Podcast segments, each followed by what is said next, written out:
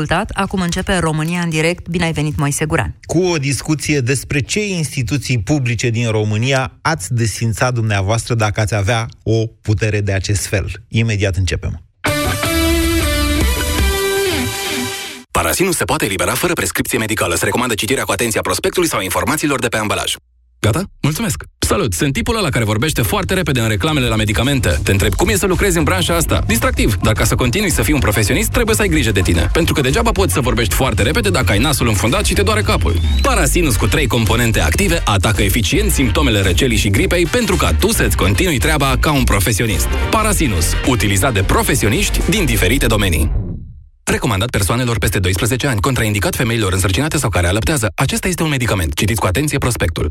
Cu Selgros îți începi ziua cu energie din plin. Între 4 și 6 decembrie ai reducere de 5% la sucuri necarbonatate, reducere de 5% la banane și reducere de 10% la citrice. Ofertele sunt valabile în limita stocului disponibil.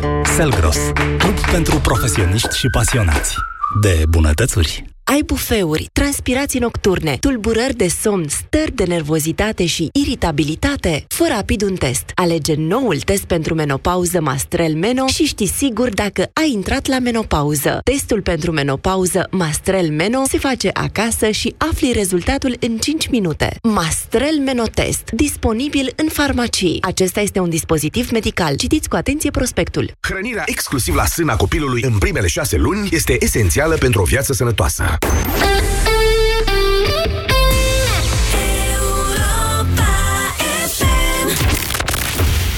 România în direct.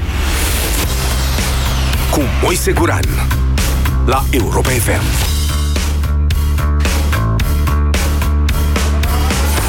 Bună ziua, doamnelor și domnilor! Bine v-am găsit la România în direct. Cu o dezbatere astăzi în care vă propun să fim mai răi, așa, mai răi decât de obicei, dar constructivi să demolăm, adică. Astăzi vă întreb pe dumneavoastră ce instituție publică din România ați desința dacă ați avea o astfel de putere. Sigur, ceea ce contează cu adevărat nu e să-ți exprimi răutatea, și să aduce argumente pentru care face una sau cealaltă. Vă dădeam în ora precedentă exemplu inspectoratelor școlare pe care eu personal le-aș desința. V-aș mai putea da, cred, vreo sută de exemple, uh, doar de dragul argumentației, dar uh, mi să nu vă influențez foarte tare. Asta pentru că, în general, ceea ce spuneți dumneavoastră la această emisiune găsesc uh, inspirațional și extrem de creativ. Așa că mai departe nu o să fac decât să vă invit să sunați la 0372069599 și să vă ascult sugestiile. Ce instituții publice din România ar trebui desfințate și de ce? Bună ziua, Ștefan! Salut, Moise! Bună ziua și ascultătorilor! Vă ascultăm. Eu, uh, referitor la tema zilei, eu aș desfința IPJ-urile in, deci inspectoratele mie, de poliție județene. Exact. Mie mi se par, adică o scară așa lungă ca la ridichea uriașă, știi? Comandantul poliției răspunde în fața celui de la uh, județ, care răspunde la IGPR, care răspunde în fața Inspectoratele de poliție județene, ca toate deconcentratele din România, dincolo de faptul că acestea au o subordonare, bineînțeles, pe linie militară față de Inspectoratul General al Poliției, sunt, atenție, în coordonare cu instituția prefectului din județul da, respectiv. știu, Moise. Eu o să spun motivația mea. Motivația mea este următoarea. Eu îmi doresc să-mi aleg cel care are grijă, pe cel care are grijă de comunitatea în care trăiesc, mi-l aleg eu liber prin votul meu, cum îmi aleg primarul. Așa. Eu văd în felul următor. Eu mi-aș dori să vină cu un proiect, deci ofițerii de poliție din localitatea în care trăiesc eu, mi-ar plăcea să vină cu un Uh, plan de management, să fac să fie o întrunire publică și să spună, uite, eu vreau să uh, reduc infracționalitatea prin metodele astea. Votați-mă pe mine pentru patru ani, să spunem. Și pe mine m-ar interesa, de exemplu, cum ar fi să stope, cum stopează el furtul din locuință, de exemplu, sau furtul de fier. Dar vreau ca să mi-l aleg eu, să nu fie impus de la o structură superioară, știi? Ok. Asta deci, dumneavoastră ziceți, atunci... Ștefan, dumneavoastră ziceți că poliția dintr-o localitate ar trebui subordonată primarului. Uh, nu primarului. Dar nu primarului, oamenilor. Deci eu să aleg, nu primarul să mi-l numească. Deci nu primarul. primarul eu vreau ca cetățean primarul este, alesul, primarul este alesul dumneavoastră. Vreți să faceți da, din polițist un politician nu. care candidează? Nu, nu, Moise, nu, nu vreau să eu subordonez primarului. Da, cui? Așa cum îl aleg eu pe primar, vreau să-mi aleg și comandantul poliției. Și el să-mi vină cu o echipă cu care vrea el să lucreze, să prezinte un plan de management al orașului, cum să reducă el infracționalitatea. Deci nu să-l subordonez.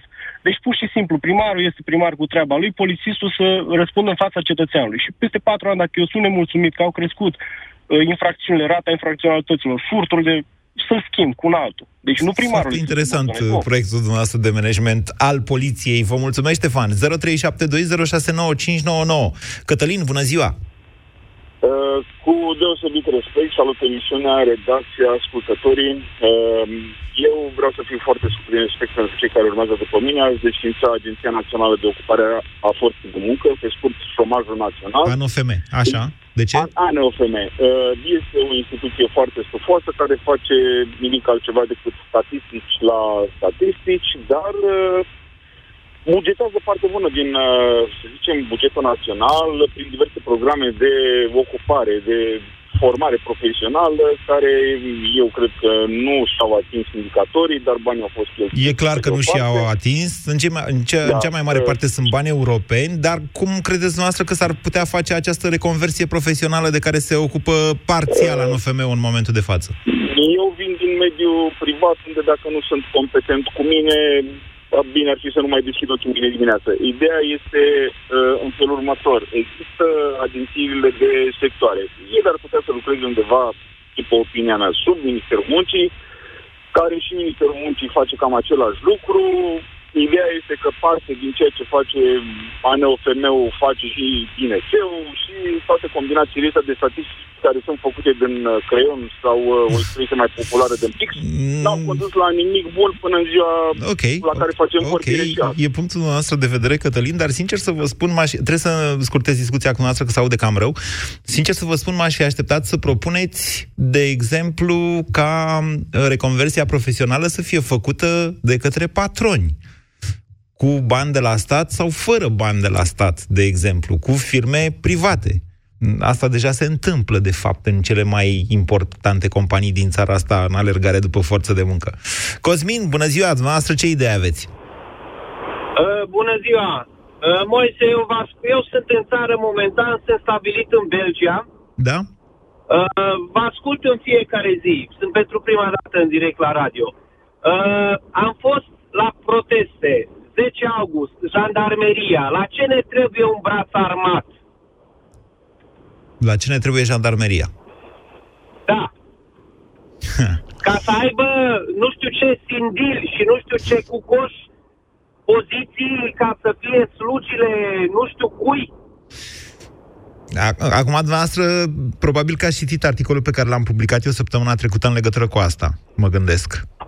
Da, l-am, ă, l-am și citit, dar a fost uh, primul gând Așa. după evenimentele din 10 august. Da. Nu avem nevoie de așa ceva. De executant, de braț armat al puterii. La fel de simplu poate să fie și în partea cealaltă. Nu vine un nebun de... Nu vreau să dau nume sau să compar. Vine un nebun, domnule, nu-mi convine opoziția, nu-mi convine aia care ies în stradă și îmi cer demisia. Da. Oricine uh, se poate folosi. Săptămâna Trebuie tre- să tăiem. Săptămâna trecută eu propuneam, uh, de fapt, uh, comasarea jandarmeriei, în primul rând demilitarizarea jandarmeriei, exact, comasarea ei corect. cu Poliția Națională, care de asemenea are atribuții pe uh, linia de pază și ordine publică, și cu Poliția Locală, care de asemenea are Absolut. atribuții pe linie de pază și ordine publică, rezultatul fiind, în primul rând, reducerea numărului de șefi, dacă nu al Absolut. personalului de dat cu uh, pulanul, mă scuzați de expresie. Cosmin, ok, bine, vă mulțumesc pentru idee, mi-a venit și mie, după cum vă spuneam. Aș avea aici, că tot am ajuns la discuția asta cu jandarmeria, de prezentat oarecum scuze public în numele Bresley, din care fac parte, cea a jurnaliștilor, care nu au reușit să acopere într-un mod la dimensiunea uh, protestului care a avut loc cu ocazia defilării de 1 decembrie din București. Oamenii pe tot Chiseleful s-au întors cu spatele la trecerea trupelor de jandarmi. Din păcate, nu am reușit să găsim până la acest moment o relatare sau imagini, o filmare Sigur, trebuia un unghi dinspre mijlocul paradei, acolo unde erau militarii, ca să vedeți câți oameni s-au întors pe traseu cu spatele la trecerea trupelor de jandarmi. E vina noastră a jurnaliștilor. 0372069599 Ce instituții publice din România ați desfințat? Cornel, bună ziua! Bună ziua! Vă ascultăm. Uh, dacă mă întrebai ieri, Da? alta ar fi fost părerea mea. Astăzi spun că TVR-ul ar trebui desfințat. TVR-ul este o instituție publică. Și ieri care ar fi fost părerea dumneavoastră, doar de curiozitate? Uh, păi ieri m-aș fi gândit mai mult, dar acum nu pot să gândesc că încă sunt sub in- uh, influența emisiunii de aseară, în care e băiatul ăla care nu știu cât ce salariu are, s-a vorbit mult. Așa. Dar a chemat acolo alți oameni și au spun venea să spar televizorul. Au spus că nu facem autostrăzi, că nu, sunt să, nu, suntem, nu sunt lăsați. Ei nu sunt lăsați. Deci, vai de mine, pentru ce plătesc abonament? Ok. Deci ați, ați desfințat din cauza unei emisiuni în care cineva a exprimat o opinie, ați desfințat o instituție publică? Dar acel cineva are un șef, este subordonat cuiva. Deci eu cred că totul a fost făcut cu voia Da, da, tuturor vedeți, acolo. Nu am vedeți, unii că, singuri. vedeți că în meseria asta a noastră cel puțin se prezumă libertatea uh, de uh, libertatea opiniilor. Altfel spus, fiecare dintre jurnaliști e atât de liber precât poate el. Că nu toți, că unii mai fac și ce zic șefii, aia e o altă poveste. Pă, Dar mă, de, ce n-a, de ce nu a adus să împartă puțin scaunele alea, că să pună, băi, aduc și de colo și de colo, a venit, i-a așezat pe toți cum a vrut el și cum a vrut ei și... Bine, Sau- Cornel, mai gândiți-vă la... Adică mai gândiți-vă, las, vă las să vă mai gândiți la asta cu desfințarea TVR-ului. După cum probabil că știți cei mai mulți dintre dumneavoastră, eu am lucrat 5 ani pentru TVR, deci nu am fost angajat al TVR, ci am produs emisiunea Bizidei acolo, ceea ce mi-a permis să cunosc bine instituția respectivă din interior. E o instituție care, cel puțin la data respectivă, putea fi reformată. Nu știu cum mai stau lucrurile acum. 0372069599. Hai că vin idei. Cristi, bună ziua! Salut, Moise. Moise, în calitate de bucureștean, ce aș desfința prima dată ar fi primările de sector. Și ați lăsat o singură primărie mare și lată? O, a, da, aș lăsa la nivelul administrativ de sector pentru implementare, dar aș desfința primăriile și consiliile, consi, cons, primăriile de sector și consiliile locale de sector. Da, de ce ați face asta? Pentru că sunt redundante. Sunt doar niște sinecuri cu oameni care iau bani degeaba. De ce, poate să, ce nu poate să legifereze Consiliul General și trebuie să legifereze consiliile locale? Nu e vorba Uite, numai de la asta, câte- este vorba și de administrare. Deci, vă, dumneavoastră vă referiți la primărie ca organ executiv sau la consiliile locale ca organe... Și, și, și, și la una Bun, și atunci la alta. Îți dau un imaginați-vă- singur exemplu. Da, spuneți. Îți dau un singur exemplu. Prelungirea Ghencea. Așa, Partea stângă e în sectorul 5, partea dreaptă e în sectorul 6, o parte din ea este în Bragadiru. așa. Nu se vor pune niciodată de acord. E posibil să aveți dreptate, dar de fapt nu aveți. De ce? Pentru că, m, dacă nu mă înșel, eu Bulevardul Ghencea e cel care separă, nu? Cele două sectoare. Și prelungirea Ghencea. Și merge, pre- până, merge până în centură. Bun, ideea este că, așa cum funcționează lucrurile în momentul de față, gândiți-vă că în București trăiesc, trăiește 10% din populația României, plus minus. Cred că 15%. În același timp, Bucureștiul ar trebui, cel puțin teoretic, pe anumite paliere, să funcționeze ca un județ al României, în care sectoarele sunt, dar nu sunt în momentul de față, Dar nu UAT-uri, sunt. că de-aia se, se supără Nu firea sunt. pe drag. Nu, nu, uite-te puțin, dar ai, du-te în sectorul 3, de exemplu, Așa. și ai să vezi diferențe uriașe de, de, de, și de politică, de, nu seamănă două borduri cu alta. Așa este, aveți dreptate. Așa, Nu, și uh, ce? Pe, pe, deci ar, ar trebui o politică unitară care nu poate fi aplicată la, nivel, la, la nivelul fiecăruia. Păi Deci și de-aia nu mai sughit eu în sectorul 2, că n-am bordurile la fel cum le aveți dumneavoastră în sectorul 5? Nu, este vorba de o aplicare unitară și de, con- de fie, uh, cheltuirea mai judicioasă a banilor publici.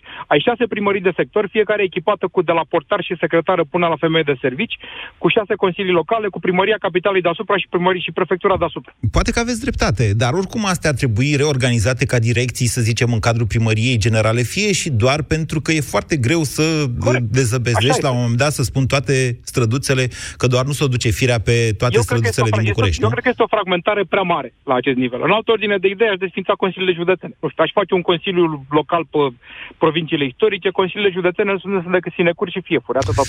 Regionalizarea din 1952, căutați o hartă a României din 1952. Da. Nu zic că e o idee rea, de fapt am susținut-o mult timp și probabil că la momentul potrivit o să reiau aceste idei și o să le pun în dezbatere cu dumneavoastră. Vă mulțumesc, Total. Cristi. Vă mulțumesc, Cristi, pentru idei. Adrian, bună ziua! Bună ziua! Merge repede, astăzi au multe telefoane. Hai, Marcela, mai dăm pe fir. Vă ascultăm, Adrian. În legătură cu întrebarea dumneavoastră, consider că nu aș vrea să desfințez la ora actuală nicio instituție. Bravo, Dar domnule. Problema se pune în felul următor. Atâta timp că nu există o reformă activă a bugetarului, a, de evaluare a bugetarului, fiecare să meargă pe target exact ca în privat. Dacă cel de la ghișeu din sectorul 5 din București încasează în 8 ore 400 de, de chitanțe sau de facturi sau indiferent, să evalueze practic munca bugetarului. Asta trebuie în România, nu instituții desfințate. Părerea păi, mea. Dumneavoastră O la ce reformă- firmă lucrați? Eu lucrez în sistemul bugetar.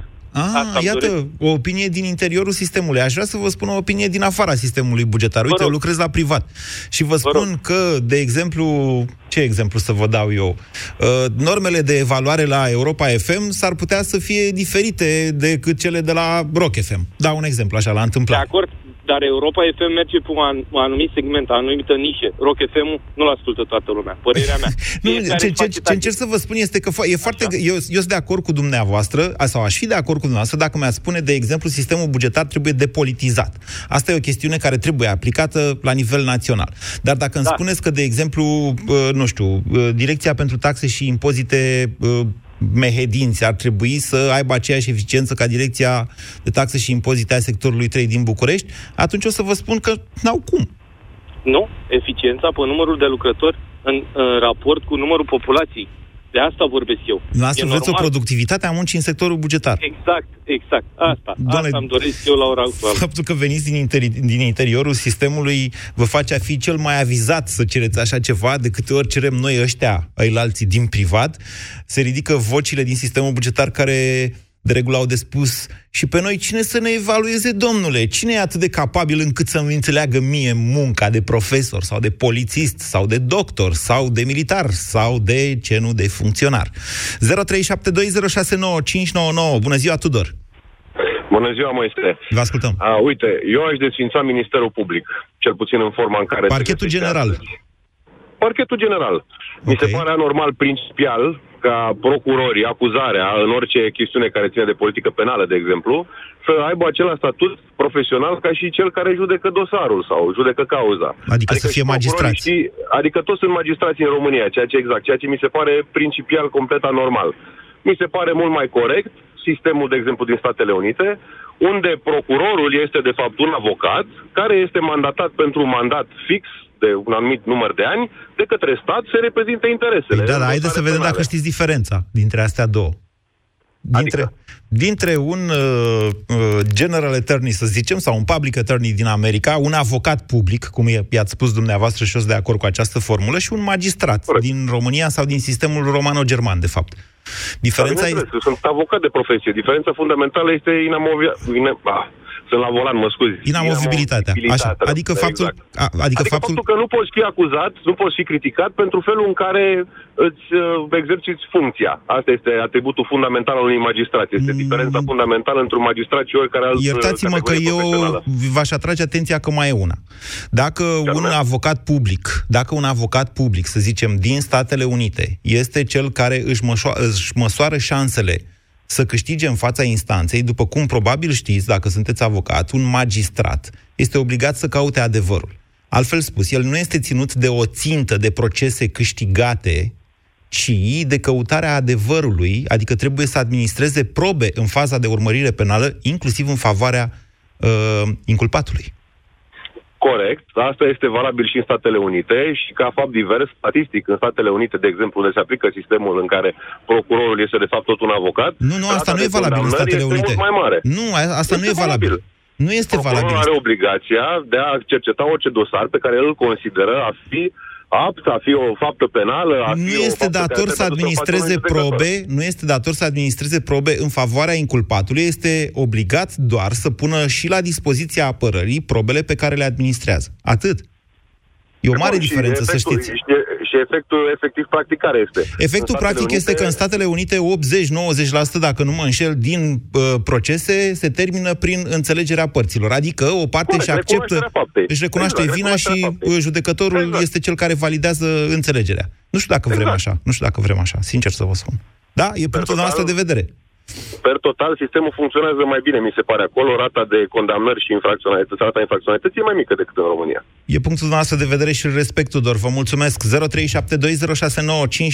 Ionuț, bună ziua! Bună ziua, Moise. Vă ascultăm. Um, am auzit pe cineva mai devreme zicând de consiliile județene, sunt primele lucruri pe care le-aș desfința. Consiliile județene. De fapt, ceea ce propunea uh, cel care a vorbit înaintea noastră, cred că Cristi despre el a fost vorba, uh, era o transformare a, uh, a, județ, a regiunilor istorice în județe. Să avem județul Oltenia, de exemplu, astfel încât să fie mai puține consilii județene. De fapt, eu l-aș desfința de tot, pentru că Uh, prima, în momentul de față uh, cum funcționează lucrurile sau cum văd eu că funcționează lucrurile, da. primarii sunt aleși de oameni și reprezintă, cred că primarii de uh, sate reprezintă cel mai bine comunitatea de acolo, iar Consiliul Județene administrează banii care vin de la guvern. Deci, practic, orice primar, da. indiferent ce proiect ar avea, nu poate să-și îndeplinească proiectele dacă nu face ceea ce zice Consiliul Județean. Păi da, dar ce pierde dumneavoastră din vedere este că peste 80% dintre unitățile administrativ-teritoriale sau primării, cum le spunem din România, nu sunt capabile să se susțină din venituri proprii. Ceea ce înseamnă că cineva trebuie să uh, echilibreze, așa se numește, să echilibreze bugetele locale prin bani, da, de la bugetul central care de multe ori sunt condiționați politic. Sigur că sunt condiționați politic. Din totdeauna a fost așa și credeți că dacă n-ar exista niște consilii județene care să-i, să-i condiționeze politic pe primari, ci toate astea le-ar face, nu știu, dau un exemplu, ministrul dezvoltării sau cineva din guvernul de la București, lucrurile ar sta mai bine?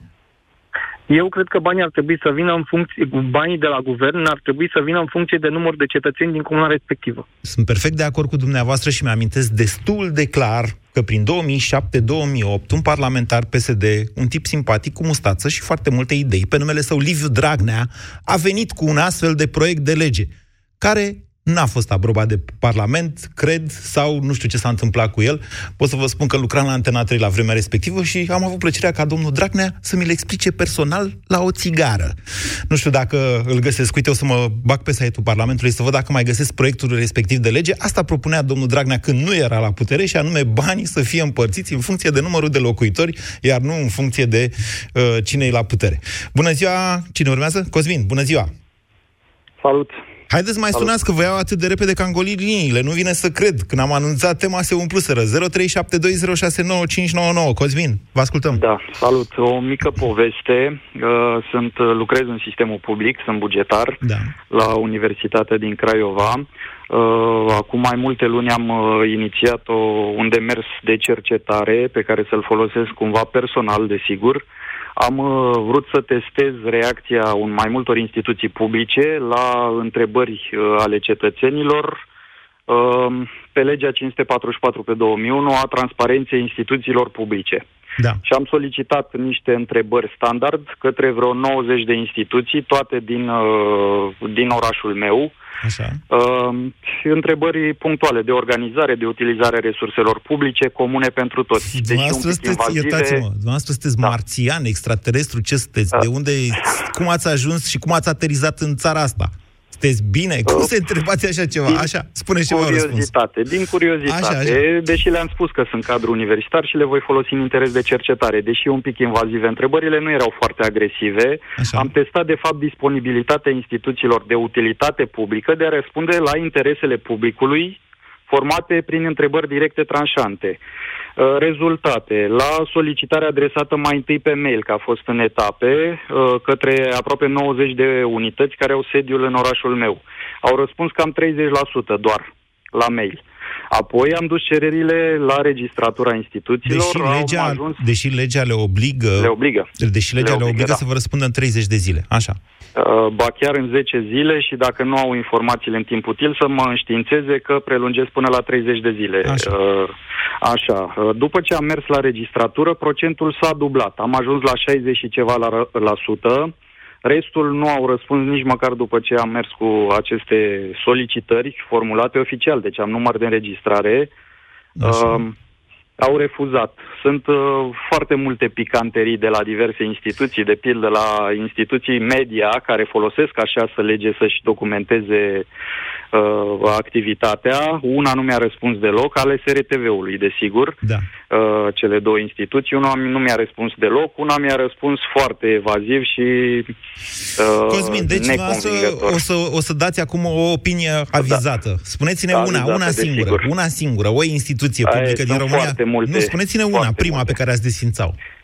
Uh, pentru că am în, în memoria foarte recentă o altă, un alt demers de tipul ăsta. Am, tre- am întrebat poliția locală, am cerut o informație de interes public și mi-a răspuns o poliție lo- poli- poliția locală, dar uh, răspunsul conținea refuzul de a-mi oferi informația și acum o săptămână am dat poliția locală în judecată. Așa. Pentru că polițiile locale au multe probleme de organizare, de recrutare a oamenilor neprofesioniști în general și Așa. Uh, au uh, un număr foarte mare de angajați. Eu consider că polițiile locale ar trebui desfințate, că suprapun activitatea că peste activitățile altor structuri de, de ordine. Poliția locală, atenție. Poliții locale, po- da. Deci polițiștii locali nu sunt, func- nu sunt polițiști, nu sunt funcționari cu ta- statut special, așa cum sunt polițiștii din Poliția da, Națională, așa sunt este. funcționari publici.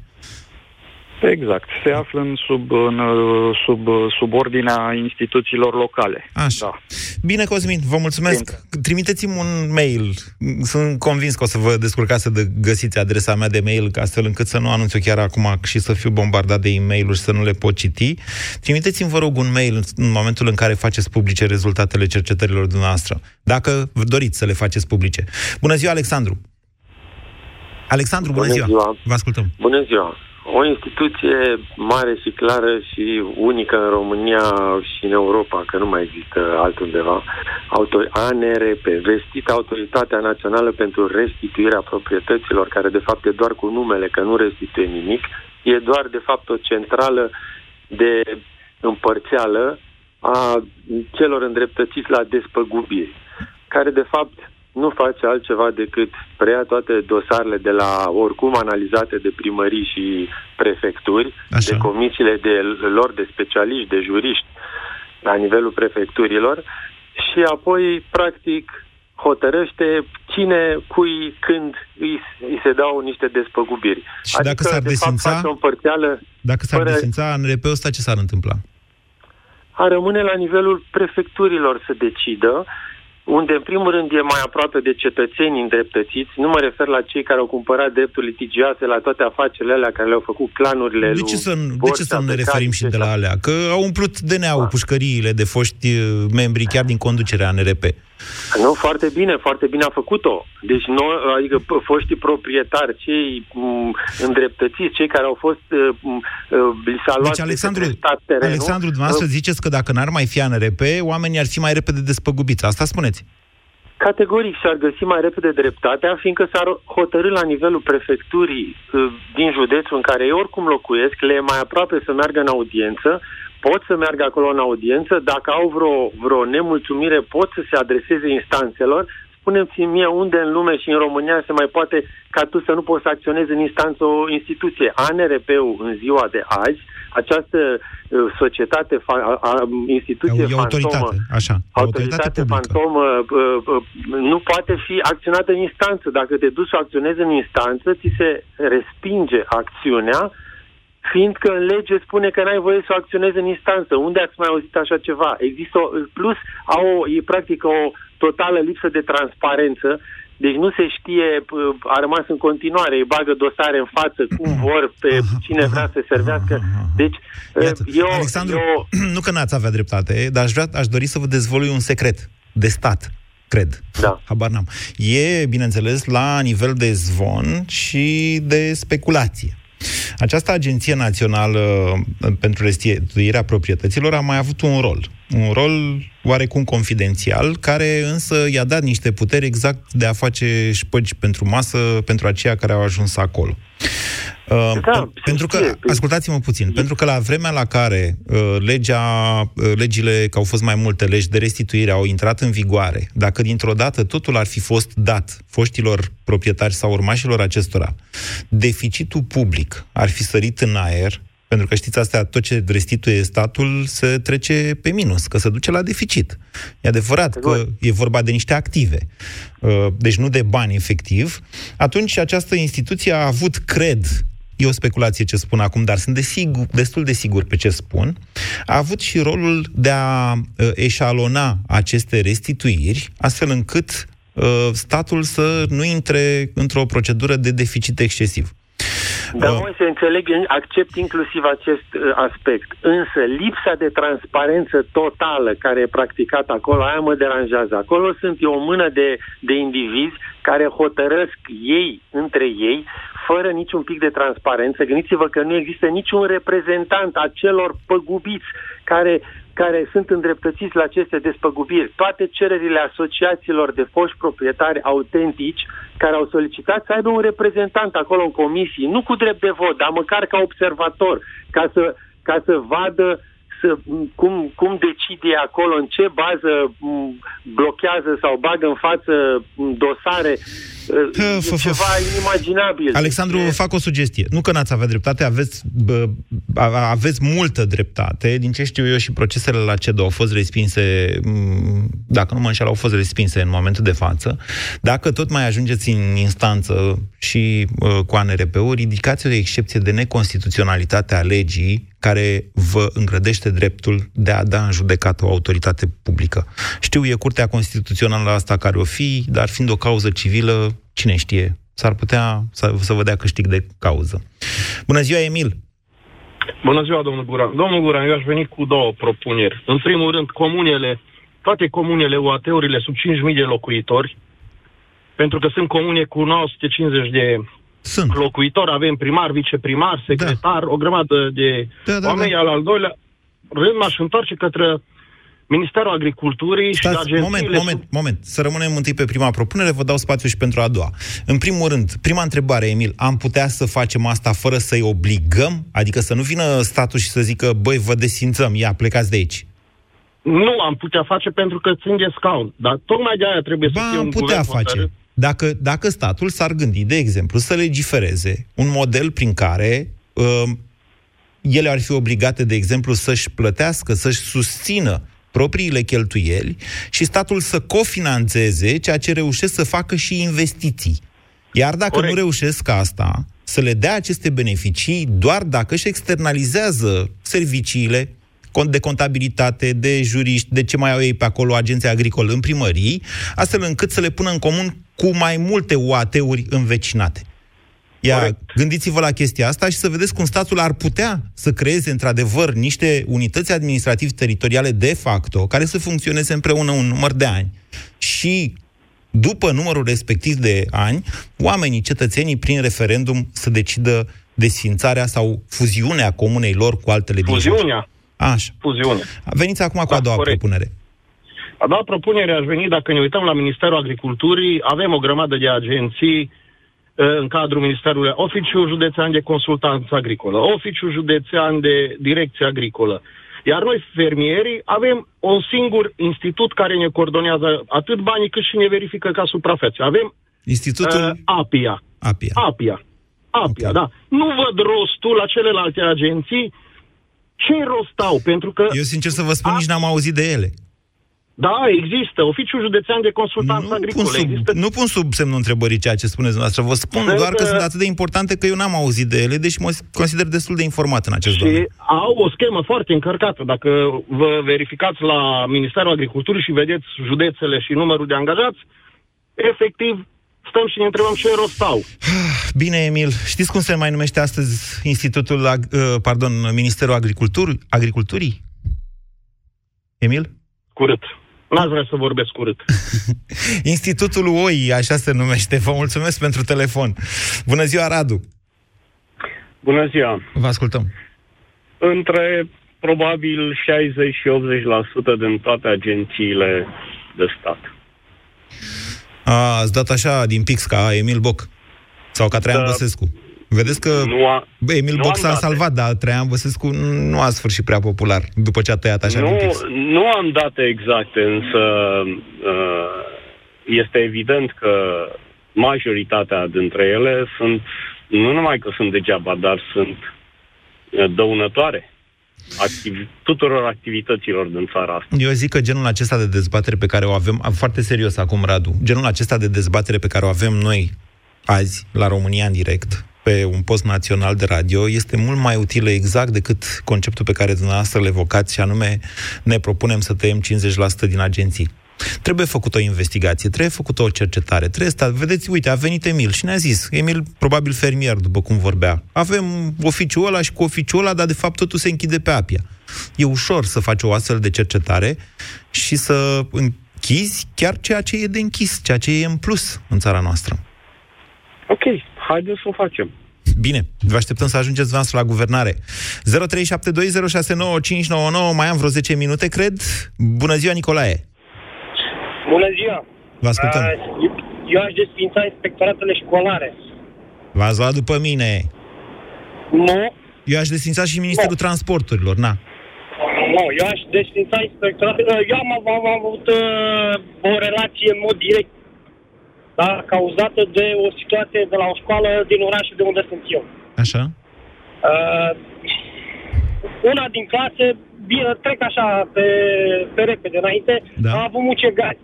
Da? Da, și atunci am întrebat, domnule, de ce se întâmplă, care e problema? Da, și am făcut adrese către școală, inspectorat, către primărie. Da. Uh, inspectoratul ulterior a deviat solicitarea mea către școală.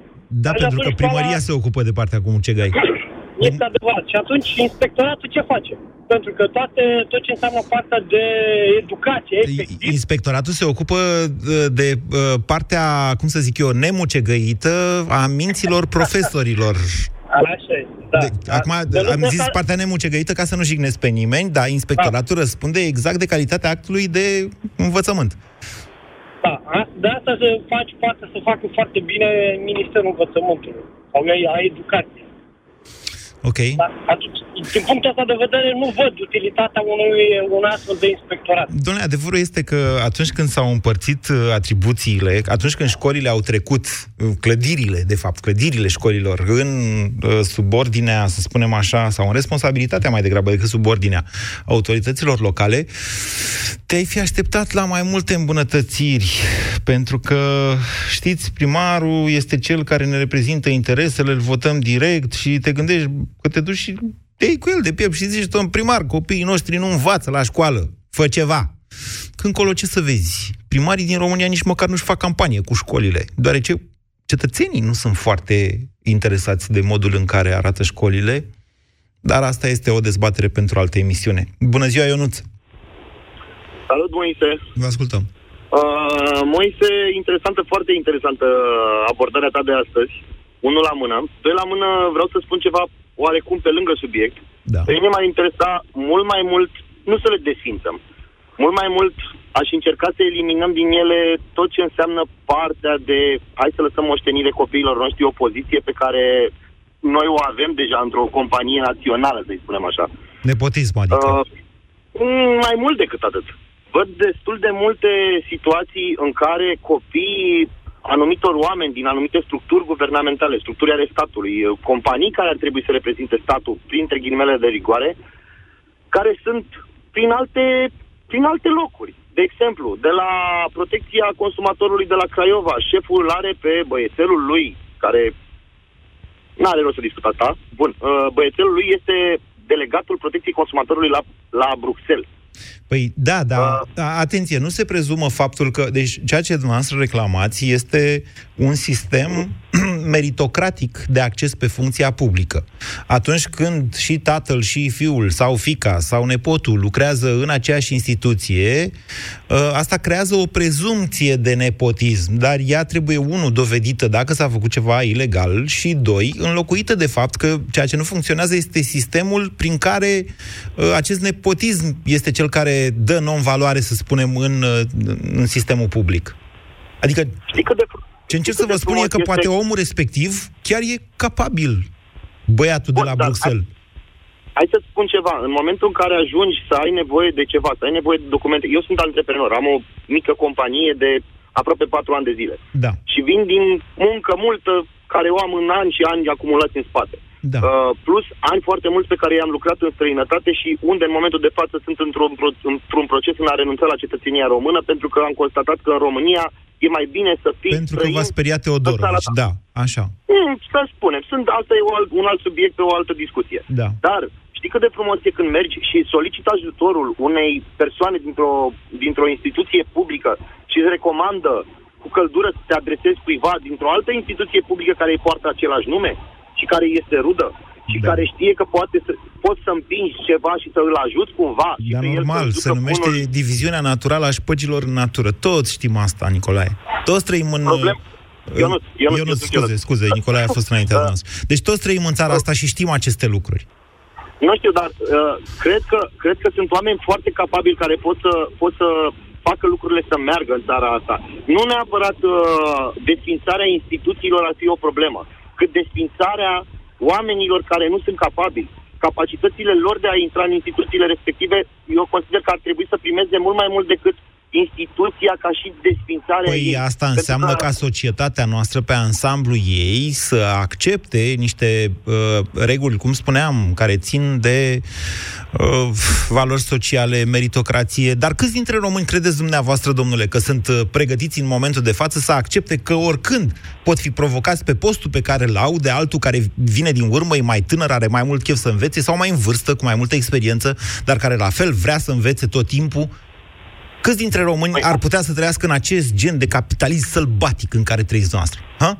Eu cred, eu cred că ar fi foarte mulți pregătiți dacă ei ar avea și șansa, și șansa da. de a evolua prin pregătirea pe care au sau prin serviciul pe care Aha, îl prestează. Iată, ceea ce ne duce în mod inevitabil la sistemul de educație, care dă rateuri în primul rând în faptul că nu e capabil să te învețe cum să înveți.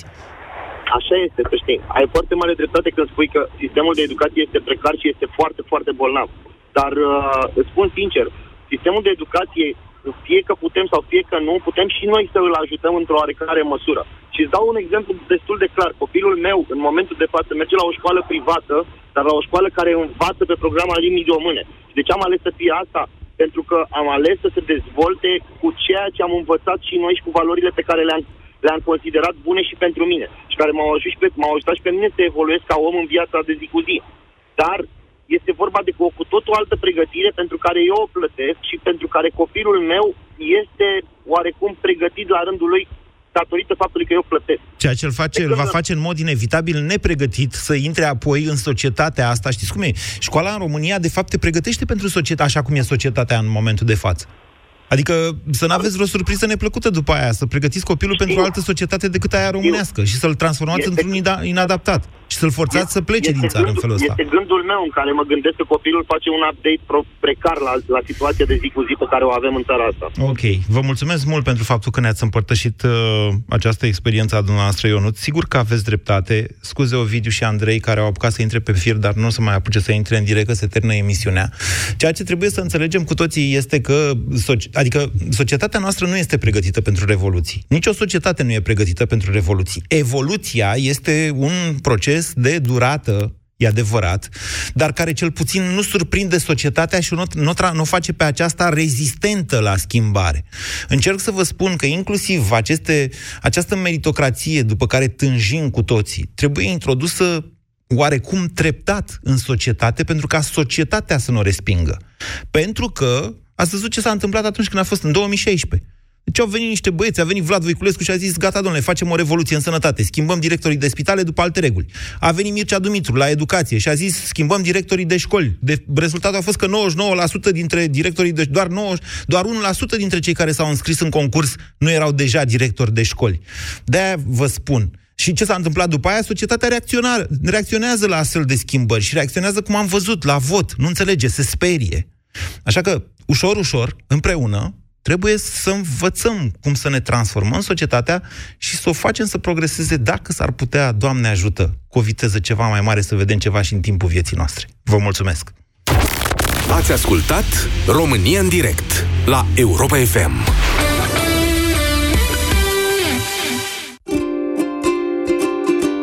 Alisa, Alvina, Ariel, Aurora, Calipso, Celeste, Lorelai, Mary și ea cine e? Ea e Giselle.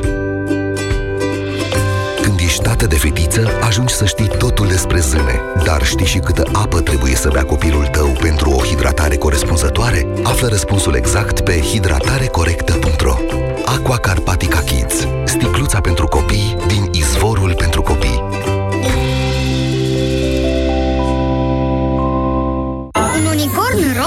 Pijamale cu Mickey Mouse? Numai la Pepco te bucuri de cadouri minunate pentru copii. Unicorn de pluș, pistă de mașinuțe sau alte jucării și pijamale cu personaje Disney de la 29,99 lei. În magazinele noastre vei găsi multă inspirație pentru a-ți organiza Crăciunul pe gustul tău. Pepco. Mai mult cu mai puțin, zilnic. Nu știu ce am azi. Mă simt de 2 lei. Pentru că te supraapreciezi. Ești un leu 90. Hai, nu vă certați. Doar pentru că v-am redus prețurile nu e un motiv să nu vă simțiți de milioane. Între 3 și 5 decembrie, fie achiziționezi jucării din magazine, fie de pe Carrefour.ro și noi tot îți dăm 50% reducere sub formă de cupon de cumpărături, pe care îl folosești să cumperi